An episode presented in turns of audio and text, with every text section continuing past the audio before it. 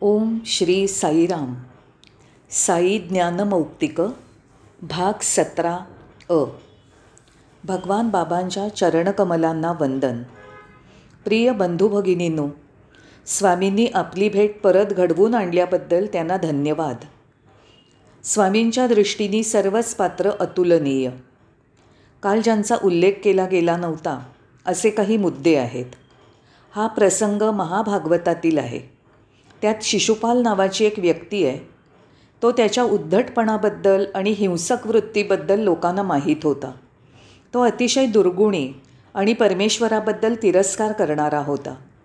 त्याने कृष्णाला सामोरं जाण्याचा प्रयत्न केला. त्याला कृष्णाचा पराभव करायचा होता. तो कृष्णाला अपशब्द वापरून त्याच्यावर टीका करून त्याच्यावर हल्ले करत असे. भगवान कृष्ण फक्त हसत असे. प्रतिक्रिया दाखवीत नसे. त्याहीपेक्षा पुढे जाऊन तो म्हणाला मी त्याचे शंभर अपराध चालवून घेईन. शंभर? खरोखर? किती उदार राजा.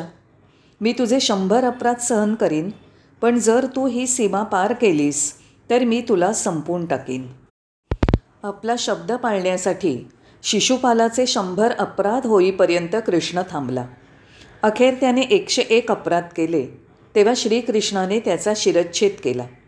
ते त्याने कसं केलं? त्याने दिव्य शक्तीने भारलेलं आणि प्रचंड वेगाने फिरत जाणारं चक्र सोडलं. ते शिशुपालापर्यंत जाऊन त्याचं मस्तक छेदू शकलं. हे घडता क्षणी पाणी जसं कारंजातनं उडावं तसं शिशुपालाचं रक्त उसळून कृष्णाच्या पायाशी पडलं. ही गोष्ट फारच विलक्षण होती. शिशुपाल हा मूर्ख होता हिंसक होता तरी त्याचं रक्त देवाच्या पायाशी सांडलं. या गोष्टीचा गर्भितार्थ काय होता? भगवानांनी शिशुपालाची भूमिका स्पष्ट करून सांगितली. मी तुम्हाला आधी सांगितल्याप्रमाणे भगवान प्रत्येक व्यक्तीला एक उंची प्राप्त करून देतात. ते कुणालाही खालच्या पातळीवर गेलेला पाहत नाहीत. ते म्हणाले शिशुपाल चांगला माणूस होता. तेव्हा मी विचारलं स्वामी शिशुपाल चांगला होता? होय तो चांगला माणूस होता. पण मग ही देवांशी स्पर्धा कशाला? तो कृष्णाचा एवढा द्वेष का करत होता? बाबांनी स्पष्ट करून सांगितलं कृष्णाने शिशुपालाच्या इच्छेविरुद्ध त्याच्या बहिणीशी विवाह केला होता. त्याच्या अगदी मनाविरुद्ध. हेच कृष्णाबद्दलच्या द्वेषाचं मोठं कारण होतं. कृष्णाचा द्वेष करायला दुसरं कोणतंही कारण नव्हतं.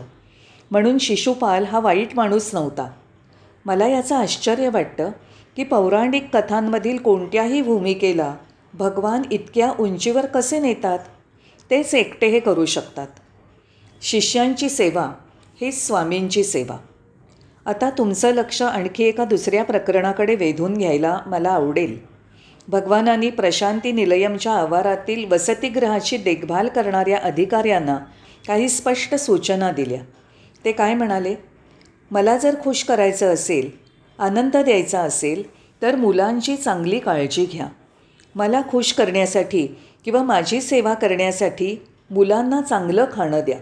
त्यांना चांगलं जेवण द्या पोटभर द्या त्यांना पाहिजे तितकं द्या. आणि अन्न वाया घालवू नये असंही मुलांना सांगा. त्यांनी पैसे वाया घालवू नका असं सांगा. वेळ वाया घालवू नये असंही सांगा. पैशाचा अपव्यय हे पाप आहे. वेळ वाया घालवणं म्हणजे आयुष्य वाया घालवण्यासारखं आहे. त्यांनी त्यांची शक्तीही वाया घालवू नये. मग हसून म्हणाले मुलं सुखी असतील तर स्वामी आनंदी असतील.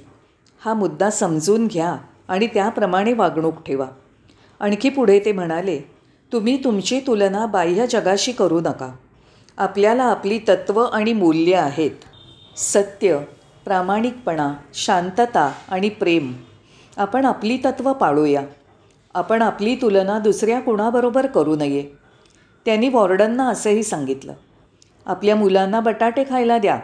बटाट्यांमध्ये पुष्कळ पिष्टमय पदार्थ असतात. त्यामुळे मुलांचं वजनही वाढेल. मग ते पदवीधारक विद्यार्थ्यांकडे वळले. मुलांनो खूप लवकरच तुम्ही तुमचा अभ्यास संपवाल. ज्यांनी तुम्हाला उच्च शिक्षित केलं त्या पालकांकडे घरी जा. आत्तापर्यंत तुमच्या पालकांनी तुम्हाला मोठं केलं आहे आता त्या पालकांची तुम्ही सेवा करायची वेळ आहे. तुम्ही त्यांची काळजी घ्यायची. तुम्ही त्यांना आनंद दिला पाहिजे. तुम्ही त्यांचे आशीर्वाद घेतले पाहिजेत. माझ्या मित्रांनो जेव्हा मी म्हणतो की विद्यार्थ्यांशी अशा पद्धतीने संभाषण करणारं असं कोणीही या जगात नसेल तेव्हा तुम्ही माझ्या या मताशी सहमत असाल. कुठेही कुठलाही शिक्षक असेल की जो सांगेल मुलांनो पालकांची काळजी घ्या मोठ्या माणसांना वंदन करा आणि तुमच्या पालकांना आनंद द्या. त्यांना असं कोण सांगेल? फक्त बाबाच आपला धर्मपिताच. तेवढ्यात तिथे एक जबाबदार ज्येष्ठ माणूस स्वामींच्या पाठीशी जवळ आला आणि त्यांच्या कानात हळूच बोलला. भगवान त्याला म्हणाले तुम्ही मला काहीही सांगायची गरज नाही. मला सगळं काही माहिती आहे. मी कुठे आहे असं तुम्हाला वाटतं? मी सर्वत्र आहे.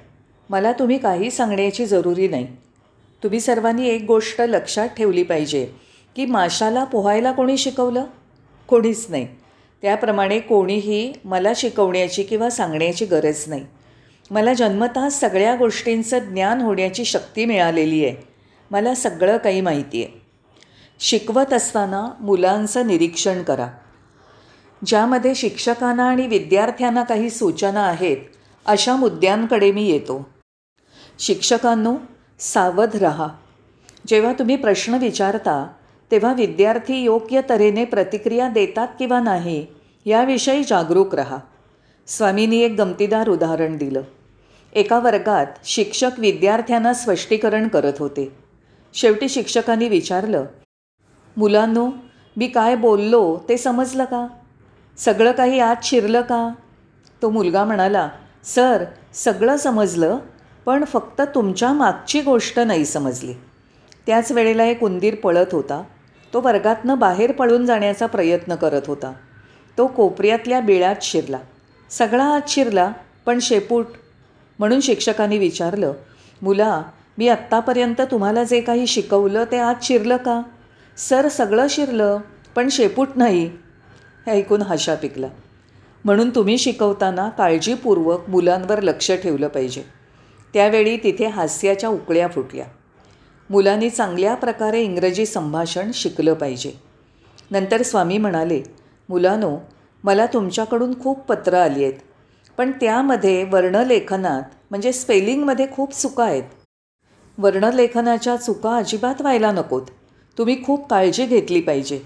उच्चार आणि आघातसुद्धा खूप चांगले असले पाहिजेत. स्वामींनी एक उदाहरण दिलं. एक छोटा मुलगा वर्णलेखनाचा सराव करत होता. तो सकाळी उठला आणि वर्णलेखनाच्या सरावाला सुरुवात केली. त्याने मिल्क या शब्दाच्या लेखनाचा सराव सुरू केला. त्याची आई बाहेर भांडी घासत होती. तो मुलगा मिल्क या शब्दाचं वर्णाक्षर पाठ करत असल्याने ती धावतच आत आली आणि तिने विचारलं तुला काही होत आहे का? तिच्या विचारण्याचं कारण असं होतं की मिल्क या शब्दाचा घाईघाईने केलेला वर्णोच्चार असा वाटत होता. तो मुलगा मिल्लक मिल्लक असा उच्चार करत असताना ते अम्मा एलुका अम्मा एलुका असं ऐकू येत होतं. तेलगूमध्ये एलुका म्हणजे उंदीर. तिला असं वाटलं की तो मुलगा आई इथे उंदीर आहे असं म्हणतो आहे तो मुलगा मिल्क या शब्दाचा योग्य तऱ्हेने उच्चार करत नव्हता. म्हणून स्वामी सांगतात की तुम्ही तुमच्या उच्चारांबद्दल काळजी घेतली पाहिजे.